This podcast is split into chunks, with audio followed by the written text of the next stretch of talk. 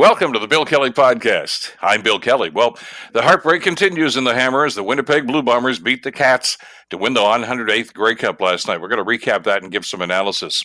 Ontario says they will offer all adults who are six months past their second dose a booster shot of the COVID 19 vaccine starting on January the 4th. However, with the threat of Omicron, should that be offered sooner? And according to a recent poll, a majority of Ontarians feel that Doug Ford has failed us in his pandemic response. John Wright, Executive Vice President of Maru Public Opinion, will join us to discuss the details. It's all coming up on the Bill Kelly podcast, and it starts now.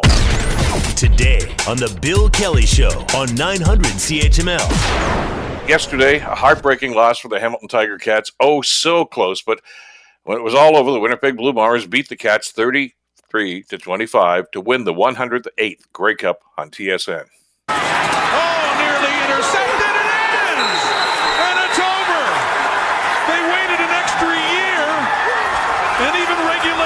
wasn't oh, enough for Winnipeg, but they finally got it done. The Blue Bombers were the best before the CFL was put on hold, and the Blue Bombers are the best now. Rod Smith with the call on TSN, uh, the TV broadcast yesterday, of course. Uh, heartbreaking loss in overtime for the Hamilton Tiger Cats. Uh, a lot of reflection, uh, maybe some second guessing. Well, a lot of second guessing, I guess, going on among Tiger Cat fans.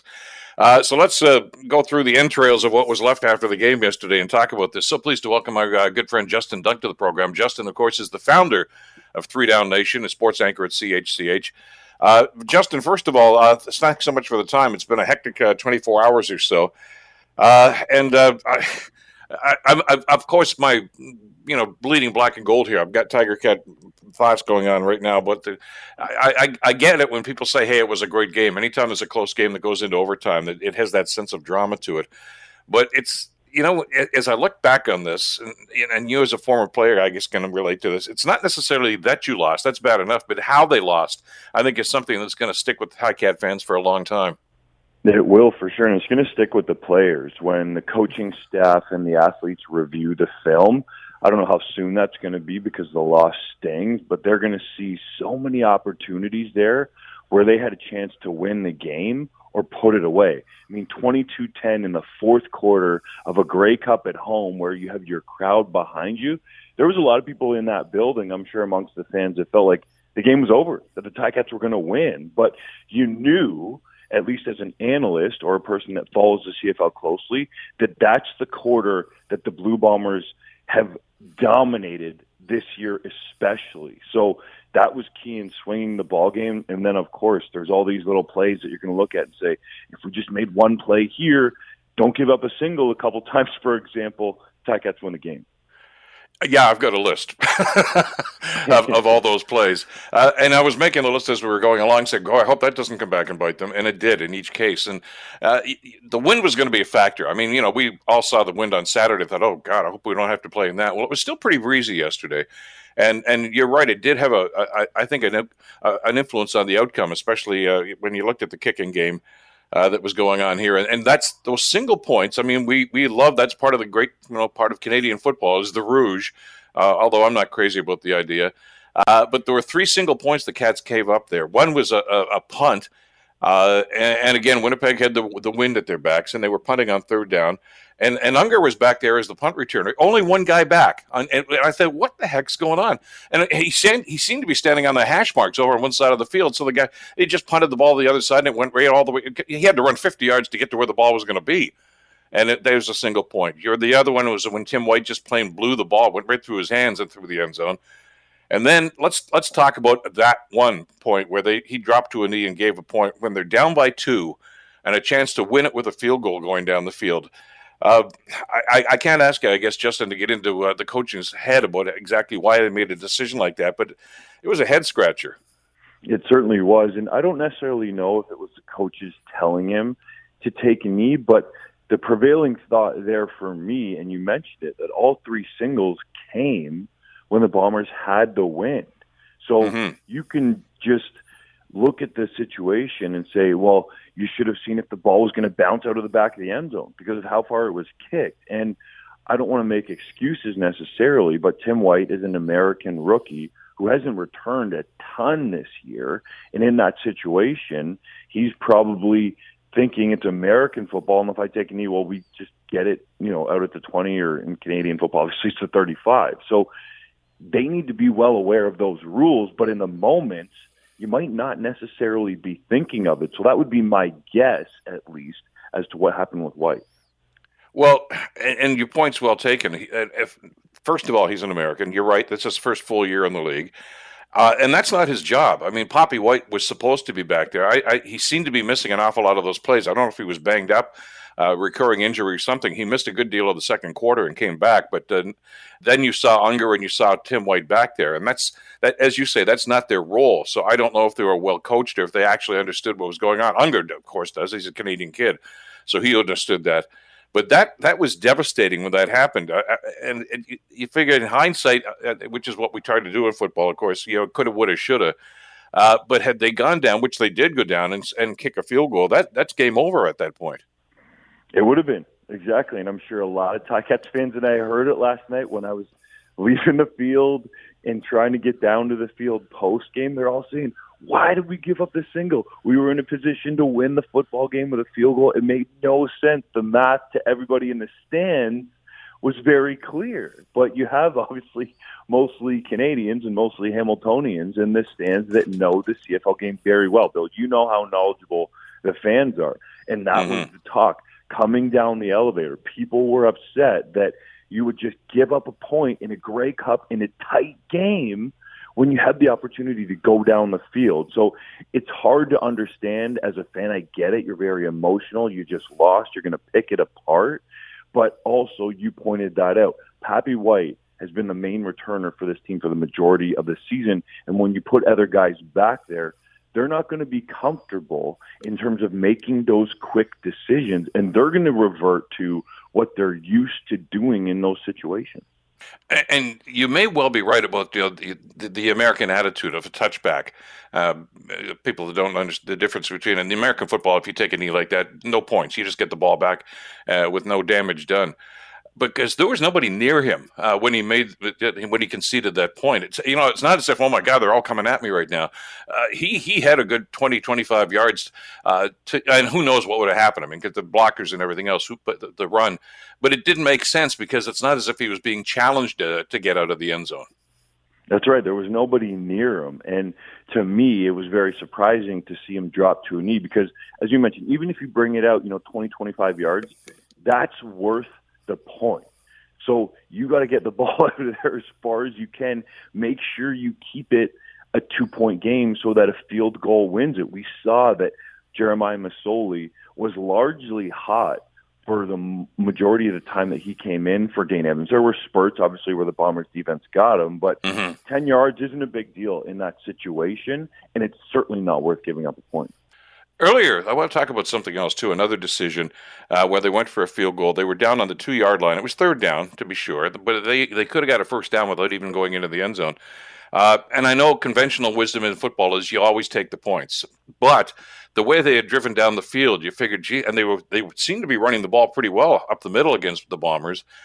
Uh, I know it's a it's always a gutsy decision to say, okay, we're going to go for it on third down.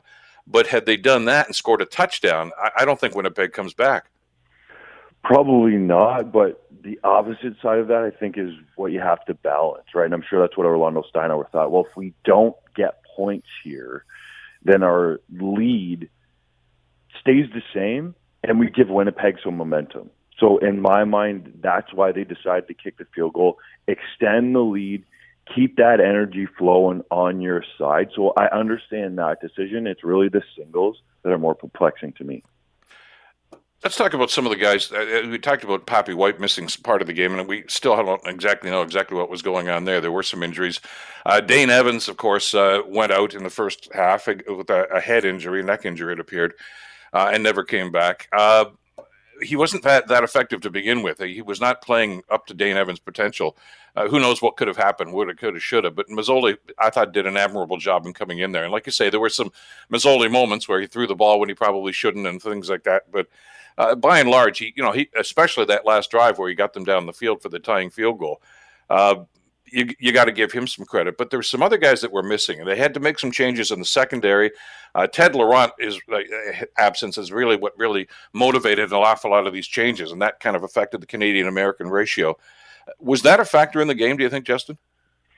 Not so much Ted Laurent being out because I think they did a really great job against Andrew Harris, but it's what you said, the other changes that they had to make with all due respect, guys have a lot of upside that were playing those positions. But Stavros Katsantonis, a rookie at free safety, if you're Zach Collaros, a veteran quarterback, on the other side, and you're thinking, I got a first year dude playing at safety, I can move him around with my eyes. That's a bonus. I'm sure Collaros was licking his chops going into the game, even though he didn't play up to his MLP level for most of the ball game, but was there when they needed it most. And then you have Tunde Adeleke and field halfback. He did make some plays but also it's a really difficult position to slide over to. And I don't care if he's American or Canadian, that really means nothing to me. But it's a difficult spot to play. If you haven't played it a lot, and Adeleke doesn't have a ton of experience there because you got a lot of field to cover, cover. Normally, you get one of the top slot backs on the other team, and then you got to be physical against the run. Now, that was not necessarily an issue in terms of slowing down Harris, but there were moments there where Adeleke got beat clearly, and it was something that the Bombers went to, in my mind, late in the game to get that comeback. Well, exactly, and that's what I was thinking as we were going down there. When they finally kicked the field goal, that, that I maintained they probably should have gone for the touchdown, but that's good. It's, it's, it's basically Coach O sending a message saying, "I think my defense can hold these guys.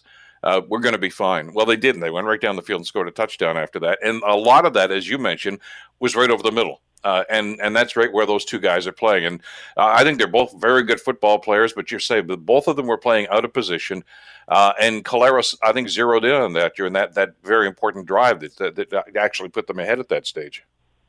Certainly, that's where they were going to go because they felt like the matchups were best for them. And it's no slight on their abilities, right? It's just the experience. No, of course not. You have Collaros, who has been in this league for you know nearly a decade and you got a rookie at free safety in Katsantonis who has a lot of potential, certainly. And you have Adeleke playing out of position. Adeleke playing at safety is a much different conversation, right? He's used to reading quarterbacks and coming downhill and using his athleticism that we've seen flashed a number of times to break up passes, make interceptions, and be physical as well. Like Adeleke is a dude on the field, and that's the highest respect that any competitors can pay him. But when you put a rookie in there at safety in the biggest football game of the year, Collaros is going to be looking over there saying, I can manipulate this guy with my eyes. And in my mind, you mentioned there were a lot of passes across the middle to get that comeback going. That's where they went. The Nick Demski touchdown is a perfect example, right? He juked yeah. two Ticats and goes straight down Broadway to help that Bombers comeback. What's going to happen with this football team now? Uh, there's the distraction uh, about the rumor that started late last week, of course, that uh, Orlando Steinauer may be leaving the football team and going to the University of Washington uh, as a defensive coordinator. Uh, a lot of money on the table if that were to happen. They didn't deny it. Uh, they just seem to kind of shove it aside. I, I, I, first question about that is that a distraction for the team? That you know, getting into a, preparation for a big game like this to think, hey, maybe the coach isn't even going to be with us after today. It could be, and to be quite honest, I think Orlando Steinauer commands a lot of respect, obviously from the players and everybody in the organization, but also the media. So it wasn't out there as much because of the respect that I believe Steinauer has. So he could have been asked about it during the week, but to be quite honest, even though they lost the game, I felt like it was a question that had to be asked. I was the one that asked Steinauer post game. Now, you could tell by his reaction, and I'm sort of guessing here, but I don't think he liked it. And he essentially said, Hey, we just lost a Grey Cup, man. But you said it. He didn't outright deny it. He said essentially, I'm focused on where my feet are, but he didn't say that, no, I'm not going to the University of Washington. And when you look at the connection there with Kalen DeBoer, who's now the head coach, he was the offensive coordinator at Fresno State University the year that Steinauer was a defensive coordinator. It makes a lot of sense, right? Steinauer was born in Seattle. He played his high school football at Lynnwood High School, which is about 30 minutes outside of the city there. He played his NCAA football at Western Washington University. So it would be a homecoming of sorts for him, but it could certainly be a distraction because the speculation and the rumors were out there during Grey Cup week, and if you're the Tiger Cats players, you're going, well, we're going in the biggest game of the season, and you know it sounds like based on a lot of legitimate reporters talking about it, me included, that our coach could be leaving. So I don't necessarily think that was the reason that they lost the game and gave up that comeback, but it was probably something that entered the players' minds at some point. Well, and that that's only one element of this too. Shawn Burke, the guy, a very capable uh, player personnel guy and assistant general manager, uh, may be on the move as well. Of course, there's a lot of football teams looking for help in the front office, and and Berkey's got a great reputation as a as a talent scout. So who knows? I mean, it could be a much different football team that uh, that goes to uh, to practice next year. It could be, and I wrote about this for Three Down Nation yeah. on Sunday. That was a lead piece, right? The changes that I should preface it could happen, right? We're not saying yeah. a guy like Burke is going to leave, but he's coveted around the league. He was in line and interviewed for the Montreal Alouettes GM job a couple of years ago. So it's a guy that's been part of this Ticats team that produced a franchise best record, 15 and 3 in 2019, and helped this team get to the Grey Cup. He's been there for a number of years and is well respected around the league. You look at the quarterbacks. Jeremiah Masoli and Dane Evans. Well, Evans was on a bargain rate contract, which was the reason the Ticats could re-sign Masoli for about three hundred fifty thousand dollars for the twenty twenty one season. It's going to be prorated, obviously, because of the 14 mm-hmm. games, but still, the reason that they could have both of them on the team was Evans' bargain rate contract. That's not going to happen anymore, right? There's going to be teams around the league that covet both of those guys, and unless those quarterbacks are willing to take less to come back to the Ticats, then it's hard just from a financial perspective to see them on the roster together again. Well, there's a lot going to be happening in the, the days and weeks ahead after uh, the disappointing loss, which is why uh, we direct everybody to go.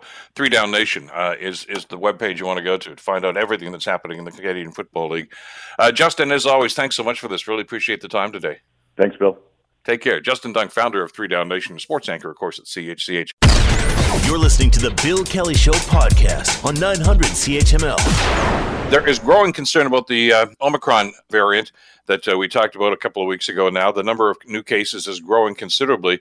And, uh, well, the government's trying to respond to this. Ontario residents age 50 and older can now book COVID 19 booster doses starting this morning, as long as six months have passed since you got that second shot. Steve Henniger has the details. The provincial vaccine booking portal opens for appointments at 8 o'clock this morning. People can also book shots by phone through local public health units using their own booking systems and in some pharmacies and primary care clinics. Booster eligibility will open up to all adults on January 4th, maybe even sooner if capacity allows. Today is also the deadline for long term care workers in the province to be fully vaccinated against COVID 19. Staff, students, and volunteers cannot enter long term care homes without proof of both doses. Steve Henniger, The Canadian Press, Toronto. So let's talk a little bit and analyze how the government is responding here in the province of Ontario.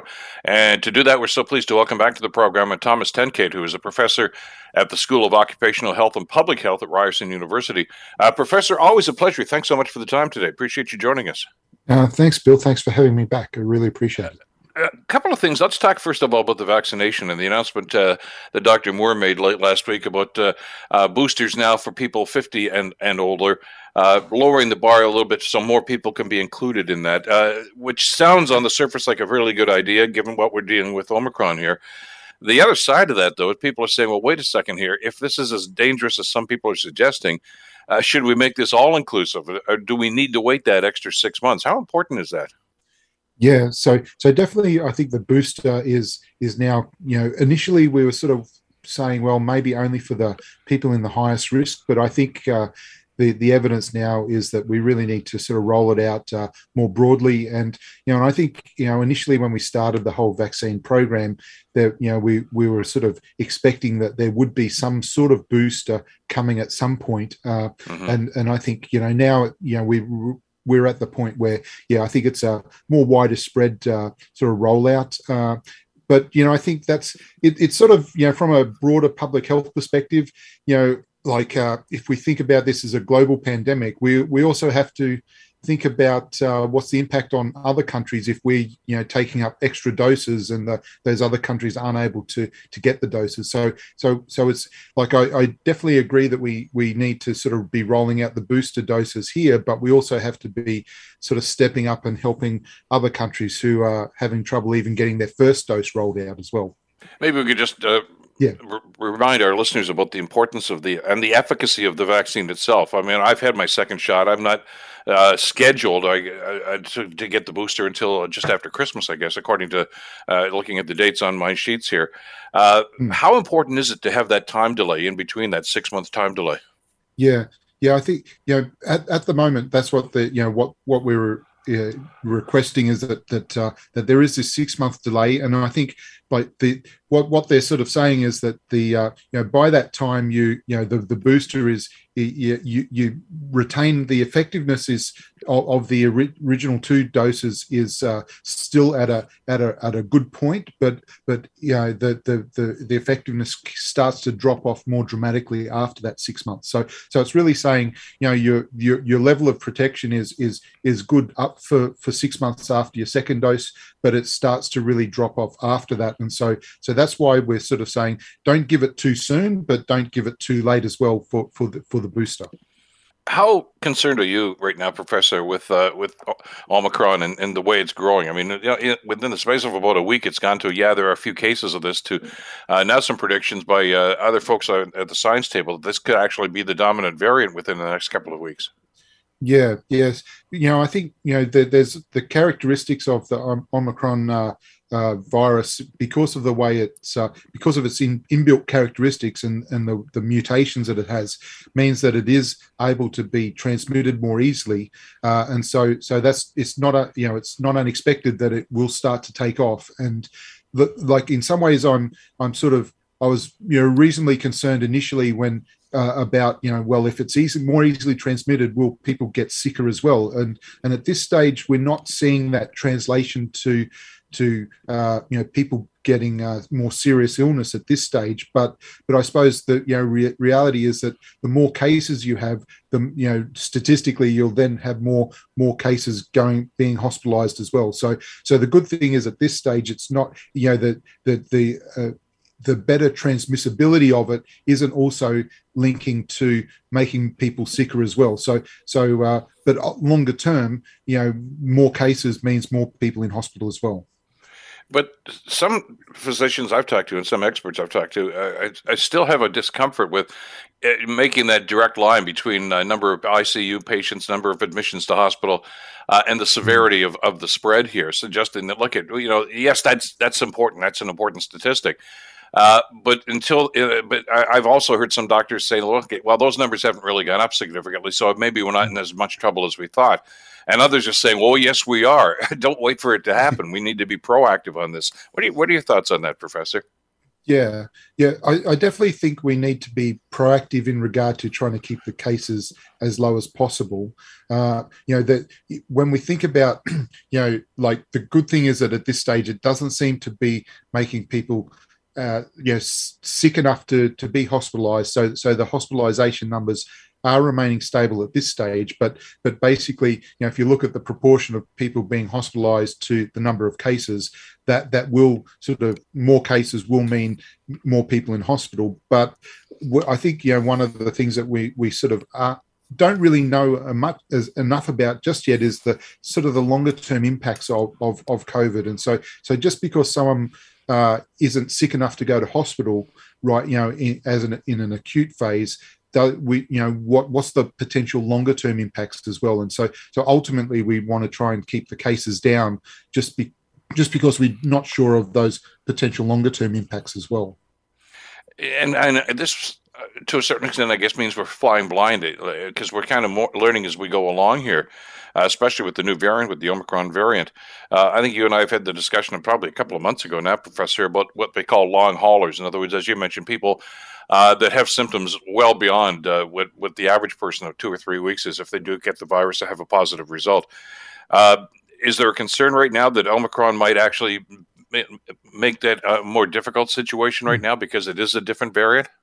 Uh, I think we're still waiting to see what you know what's going on. Uh, you know, we haven't had a long enough to sort of see what the longer term impacts are, but uh, you know, definitely, you know, given the the, the mutations uh, on on the, the the virus on the on the spike protein, uh, you know, you, you leads us to think that there you know there could could be that. Uh, and so because of that you know we also always want to be precautionary when we approach this something like this. And so so that's i, I suppose that's that's the, what we're trying to do with this. And uh, and that's really the best way to go.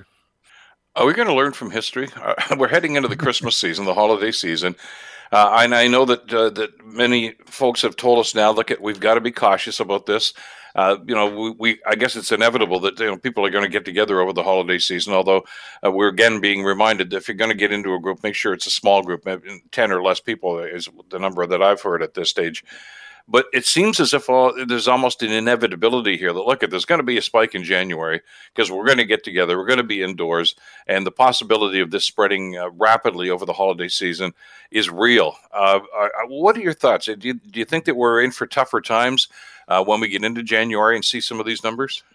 Uh, well, like I think that yeah, the predictions are that that's what what to expect. I think you know we're you know at this stage, uh, you know, all my sense is that that we are going to see the numbers keep rising. And and when I, you know, I suppose you talk about you know, sort of learning from history. When I, you know, I've looked at the the latest data and the, the trends over time, and and basically the the the sort of the slope of the the curve that we're seeing now is starting, you know, starting to be very steep and and is reminiscent of the previous two uh, you know peaks that we've had. And so so i suppose from that perspective you know if we've already seen two peaks that have had these very steep rises and now we're already at the start of something that's already having the same sort of steep rise you know i, I think we need to be uh, you know learn from from that and say let, let's take this seriously and and try and try and do what we can to uh, you know uh, you know heed the warnings in regard to uh, you know in indoor act indoor uh, gatherings and and you know and, and just you know let let's sort of just sort of take those steps and and uh, you know while we can because uh, you know if we like I don't think we if, if we have the same sort of peak that we've had previously I don't think we'll be in the same situation because of because of the the large you know the the vaccination rate. And so so the the longer term impacts or, or the impacts uh, on the healthcare system probably won't be as great but but we will still probably see that same number of uh, you know high number of cases. So so that's always of a concern. Are you worried about COVID fatigue? And I, I don't mean the fatigue that COVID actually yeah. causes to the body. I'm talking about people just saying enough already with the masks, enough already with the social distancing. I mean, I'm, I'm hearing more and more of that. And we're going to talk a little bit later on in the program about a study that uh, was just done that indicates that a lot of people are just saying, look, that's it. It's, it's going to be part of our lives. Let's just try to get on and pretend it's business as usual. Uh, I, I, mm. I don't share that opinion, but I know an awful lot of people do. Yeah, yeah. Well, well, definitely. Uh, you know, we're we're sort of getting close to sort of two years of of of the of the pandemic here, uh, and so, you know, and and and I, you know, I I hear you, and and I hear you know a lot of people are are saying, yeah, let, yeah, we're over it all. Let's just move on. Let's just accept that it's the way it is. But and and uh, and and I think you know we, we have to agree, we have to sort of realize that longer term, th- this will be with us for, for a long period of time. The issue is, can we keep the case numbers down as low as possible so the so the impacts on on on uh, on the community are are as less as possible and so so it's really you know I, I don't think it's going to go away but but but we also want to try and you know minimize the impacts uh, that we will have in in this short term and so so from that perspective I think uh, you know the, from a government perspective and, and the way the way that the sort of the rollouts of things that we, we we're probably like you know you have to sort of say well you know which which way do they go? Do they become you know sort of more of a stick approach or more of a carrot approach? And i, I think that we you know the the stick approach is probably not going to work because people are are really you know like you say really tired and and uh, and uh, of, of, it all and, and just want to get on with things. So so we really got to i think appeal to to people's sort of uh, you know uh, best nature and say let let's sort of hang in there together and and let's let's sort of uh, you know keep keep moving forward and, and and really encouraging people to to you know with, with the with the, these various measures that we've we've been talking about, and and uh, and that you know, and and that includes uh, you know the uh, the, the rapid testing and you know making that more available, make, you know taking taking away barriers for for rapid testing and uh, and and and just doing a whole range of things to make it easier for people to to do the right thing at this time. I'm glad you brought the testing up. That's something that uh, a lot of people are concerned about. We talked about it initially uh, in the early stages, the first wave, I suppose, uh, Professor. Uh, that that was essential. That testing had to be. We've kind of fallen off the, the the table a little bit with that, and and all of a sudden now uh, it seems as if government's finally starting to get the message that maybe all those tests that we ordered that are sitting in warehouses someplace should be distributed. How important is it in tracking this, especially over the holiday season, uh, to do that? I know that, for instance, as you know, the the Minister of Education here in the province is sending these home with kids over the holidays so that they can do the rapid tests at home. Uh, should we be initiating a policy like that in workplaces, for instance, for those people that are back to work? Should should it be something that we should be putting more emphasis on? Yeah, I, I, definitely think that the, the rapid testing is a is an additional measure that that I think is a, an effective one, and uh, by rolling it out and making it uh, you know making it free and making it much more available is, is a good good option because because by you know so like I know some people talk about the the false positives uh, with, with that, and and you know, does that uh, sort of burden the uh, you know further the further testing, the the more advanced testing? But but I think you know what it what it uh, whereas what it does is it, it it at least gives us a chance to sort of identify people who are asymptomatic, uh, you know, much earlier in the system uh, before they, you know, sort of, uh, you know, before they're potentially spreading, uh, you know, and infecting a lot, lot more people. And so, so I think, uh, you know, the rapid testing is is for for where we're at now will will be an important uh, component of the overall prevention program. And so so to make so from that perspective i think it it should be more widely uh, widely more widely available and and for free you know for free. Uh, and i know there's been a lot of questions about you know sort of uh, costs and and whatever. I think think you know it's a it's a valid thing for the for the government to be uh, to be uh, p- paying for and making sure that it's wi- as widely and freely available as possible. Exactly. Well, we'll uh, see how the government responds to this in the in the days ahead uh, as these numbers continue to rise. Uh, Professor, always great to get your perspective on this. Thank you so much for the time today. Pleasure having you on the show. Thanks, Bill. It's great to be with you. Thank you very much. Take care. Professor Thomas Ten Tenkate, who is a professor at the School of Occupational and Public Health at Ryerson University, keeping track of those numbers. And uh, I'm glad he brought this up about the, well, it's a controversy really about testing and who should be paying for it. Uh, and uh, one of the major pharmacies is uh, getting a little bit of heat for that. And we'll explain that a little bit later on in the program. You're listening to the Bill Kelly Show podcast on 900 CHML. We are seeing more cases of the COVID 19 variant Omicron, of course, popping up in Canada. The majority are here in Ontario. Uh, most Canadians, though, say they don't plan on making any major changes to their routines. Uh, Global's Tina Trajani has the details. You've seen this phrase printed on coffee mugs, t shirts, posters keep calm and carry on. Well, it appears the majority of Canadians will be doing just that. With what we know so far about Omicron, some scientists say at this point there's nothing to show that it's any deadlier than previous strains. 54% of Canadians say they're not concerned they will contract this new variant, according to a new poll by Maru Public Opinion. Same numbers say they're just going to go about their daily lives as normal. When asked if they were staying home more because of Omicron, just over 60% said no. They're not scrapping any in person grocery shopping or heading out for essentials. An equal amount say current vaccines or people's own immunity will protect them. And 51% did not agree with the statement the variant is being underestimated and will be both highly contagious and more deadly. Tina Trajani, Global News. John Wright is the uh, executive VP of uh, Maru Public Opinion, uh, who conducted this survey that Tina was just talking about. And uh, John joins us on the Bill Kelly Show to talk about this. Uh, John, welcome back to the program. Good to have you on the show today. Great to be with you, Bill. Let me ask you about this because what this poll that you guys have done here really shows, I think, a change in attitude. And as you and I have been talking about, well, for the last, I guess, almost 20, 20 odd months now, uh, Canadians were by and large pretty uh, uh agreeable with the way the governments were handling this, the federal and their own provincial governments, saying, you know, what this it's what needs to be done. It has to be a lockdown. A lockdown. There's a, a change in attitude reflected in these numbers that you found, isn't there? Well, this was a poll which I did actually a week ago today. So I don't know whether it's changed, uh, you know, in that span of time. But there were a few things that were interesting about it. Number one, 97% of Canadians, of which 86% are are totally aware of what's going on with the with this virus variant.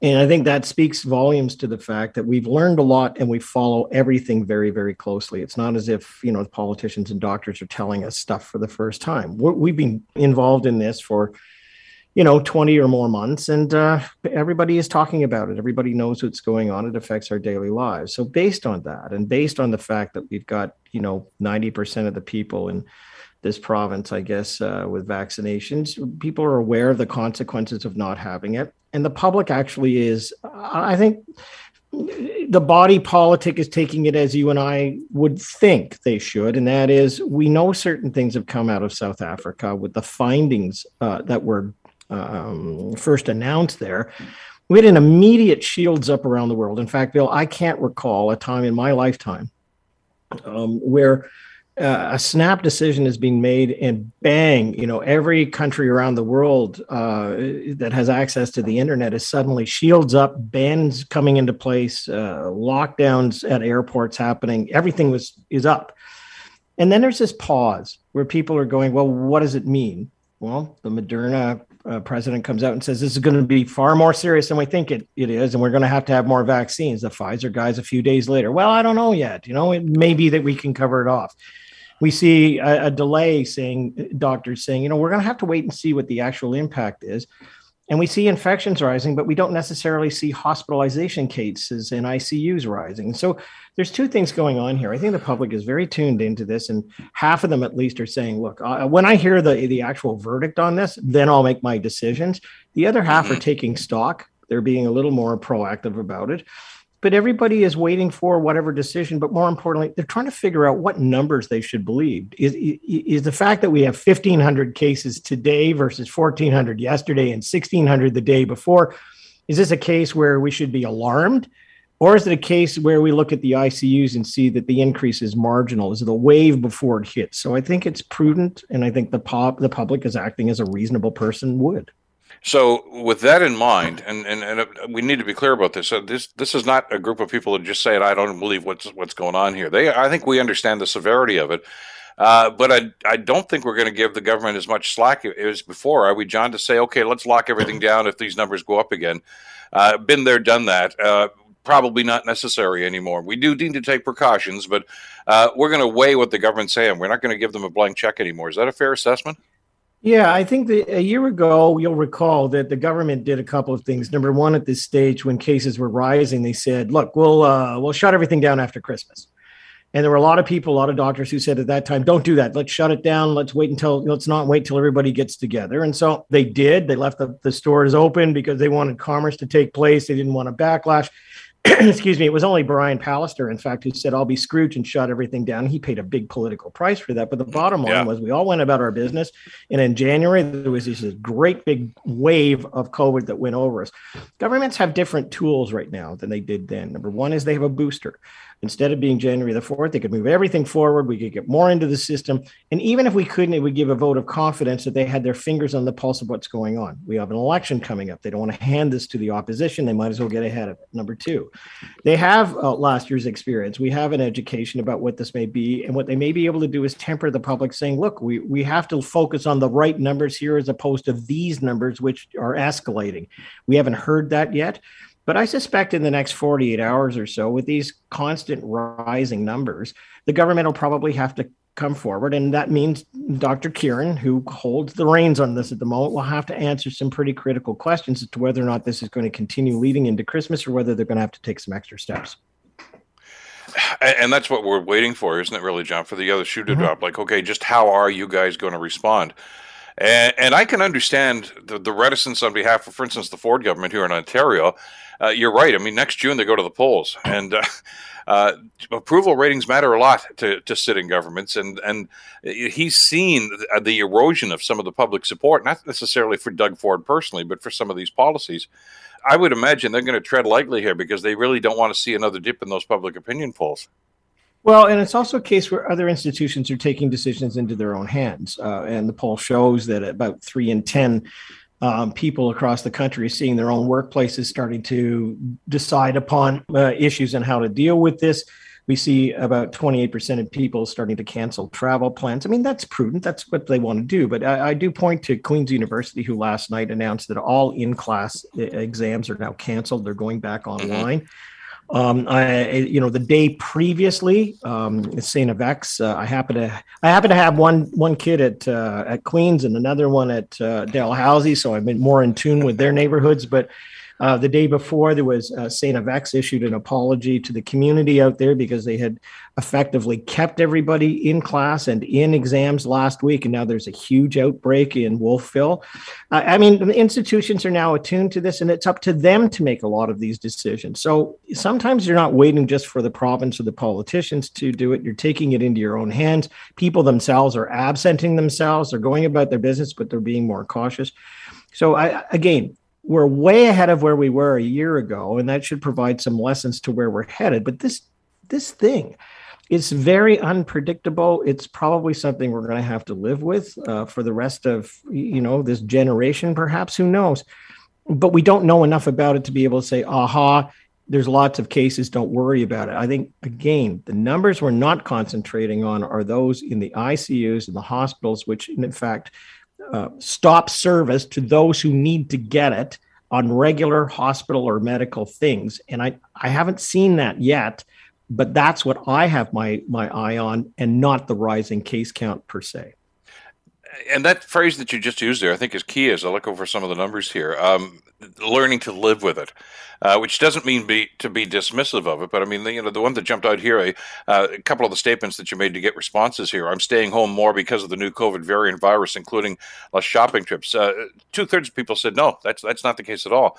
Uh, so in other words, yeah, we are going out. You know, I went to the Grey Cup yesterday with 26,000 people, uh, but we were masked. We were all double vaccinated, and you know, there's a, always going to be a risk, I suppose, but we're mitigating the risk and saying, okay, it's time to get on with their lives. I'm going to go to the odd movie. Here. I'm going to go to a football game or a hockey game and something like that. That's not the kind of mindset we had a year ago. No, it isn't. And I, you know, I point to Rod Phillips, who's Minister of Long-Term Care, and compare where he is today versus where we were last time. I mean, he's already announced today, the ministry has, that there, if you're not vaccinated, you don't get in. There's now yeah. screening set in place. I mean, this is prudent, proactive.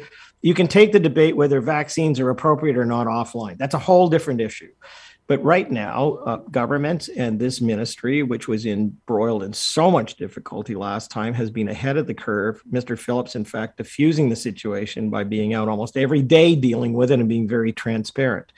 I think, uh, you know, turning to the game yesterday, which I hope we talk a little bit about because it was uh, an mm-hmm. exciting finish to a year, very disappointing. Um, I, I have um, I have a view on it, but but again, on the on the on the COVID side, it was a juxtaposition to have thousands of fans screaming and yelling and drinking beer and having a great time, and yet have the military standing in a row, all with their masks on. It was like, again, there's there's a juxtaposition to rules in our society, which oftentimes speak to a hypocrisy. And I think that uh, you know, I'm glad that everybody had a chance to be in the in in the stands. I, I would hope, however, that if you know going forward, if this uh, Omicron begins to take over even more infections, that we're going to be a little more prudent in having events of that size. But nonetheless, you noticed yesterday that there was a big difference between what was on the field and off. Oh, absolutely, and and that, by the way, wasn't lost on an awful lot of the people I was talking to at the stadium yesterday, uh, especially here in the Hamilton area. As, as, you know, a month from now, we're supposed to have a, a World Cup qualifying game, uh, Canada and the mm-hmm. Americans. Mm-hmm. Uh, I'd like to think there's going to be 25,000 people there too. Uh, you know, we've got an outdoor hockey game. The Leafs and the Sabres are going to play later on uh, it, it, it, late this winter. Uh, you'd like to have capacity crowds for that too. But, uh, you know, are we going to do that or are we simply going to take, you know, throw caution to the wind and say, no, we're over this? Uh, we're over the worst of this. Uh, you're right. Masking still has to be part of this. Uh, the rules and regulations for the military, as you mentioned, are, are, well in place.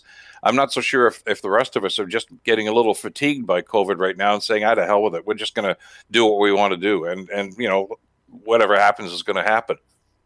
Yeah, and I, I want to speak to the game a little bit because there's a bit of an anecdote of history here that your your listeners won't know, but I, I want to throw on the table. I'm currently sure. the uh, I'm currently the chair of the Royal Canadian Air Force Foundation. I've been an honorary colonel and supported the military for many years. And I'm actually the honorary colonel to the chief of the defense staff at the moment. So I've had lots of fun and and uh, uh, ability to work with uh, our, our forces. But there's a mm-hmm. couple of things that I noted to deal with that. First of all, in 1935. Um, there was a Grey Cup that was played, and it was between Hamilton and Winnipeg. Um, yep. I was in a thrift store downtown Toronto with my daughter and happened to come across a jacket which is in pristine condition and hanging behind me. It's from one of the guys who won the game in Hamilton that year. And so the first thing was if you look back in the history of 1935, it was the first time that the West had won the Grey Cup. The Hamilton Tigers were playing in Hamilton. Winnipeg went in and they actually won the game, having come out of defeating Saskatchewan. And and and that's history, and and that's how it kind of played out yesterday. It's our it's incredible to see all of that mapping.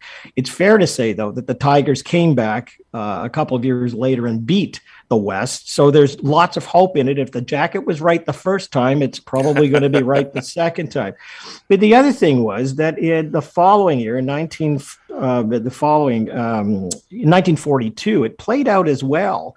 And interestingly enough, at that time, the two teams that played for the Grey Cup were actually RCAF teams. During the war, yep. uh, regular people couldn't play the game. And so the RCAF Winnipeg uh, Bombers played the RCAF Toronto Mustangs for the Grey Cup in 1942, but it was Toronto that beat the the the uh, the Winnipeg team. So there's lots of future in it. I got to say that I enjoyed the game. I was rooting for the underdog Hamilton Ticats yesterday, and as disappointing as it ended for everybody there, it was a thrill. The team, even having lost its quarterback, I thought was incredible. I think there were a lot of Canadians who watched it and just loved every moment of it. Whether, whether or not you were watching Max Verstappen and and uh, win the Formula One under controversy the, the earlier that day, and you wanted um, Hamilton to win it, or whether or not at the end of the day you wanted Hamilton itself to win the Grey Cup, man, oh man, there were two losses, but a lot of respect for both of them with the name Hamilton in it. That's for sure. It was a great game, and, and nobody in Hamilton should be disappointed at, at how their team played. No, exactly. And and to your point, I had this discussion with uh, CFL Commissioner Randy Ambrosie yesterday too. As you mentioned, the strong link uh, between the military and the Canadian Football League. The Blue Bombers, I think the name is is uh, self-explanatory. Uh, but 45, I think it was, uh, Hamilton won the Grey Cup, and and that was essentially made up of, uh, of uh, guys from the Tiger Squadron, which was uh, stationed at Mount Hope. Here, of course, that was a training uh, facility for the the Canadian forces. And as you mentioned, most of most of the able-bodied men were over in Europe. Uh, and they said, "Hey, we can play," and uh, and most of that squad ended up being guys from the Tiger Squadron, which, by the way, is still in existence. It's morphed into the Search and Rescue Unit right now for the Canadian Forces, but uh, there's a proud history there too. Uh, and but that's that's something I, you're absolutely right, John, that we need to keep, uh, I think, focused on uh, about those links and uh, and going forward on that. Fascinating conversation. This was a lot of fun. Thanks for this today. Thanks, and uh, we'll see you next year in the Grey Cup. That's for sure. You betcha, one way or another, I guess. Thanks, John. John Wright, Executive Vice President of Maru Public Opinion, uh, with their attitudes about what's happening with COVID and a little football. I mean, it's the day after the Grey Cup. Of course, we will always intersperse a little bit of that conversation. The Bill Kelly Show, weekdays from 9 to noon on 900 CHML. The Bill Kelly Podcast is available on Apple Podcast, Google Podcast, or wherever you get your podcasts from. You can also listen to The Bill Kelly Show weekdays from 9 till noon on 900 CHML. I'm Bill Kelly. Thanks again for listening. And don't forget to subscribe to the podcast. It's free, so you never miss an episode. And make sure that you rate and review.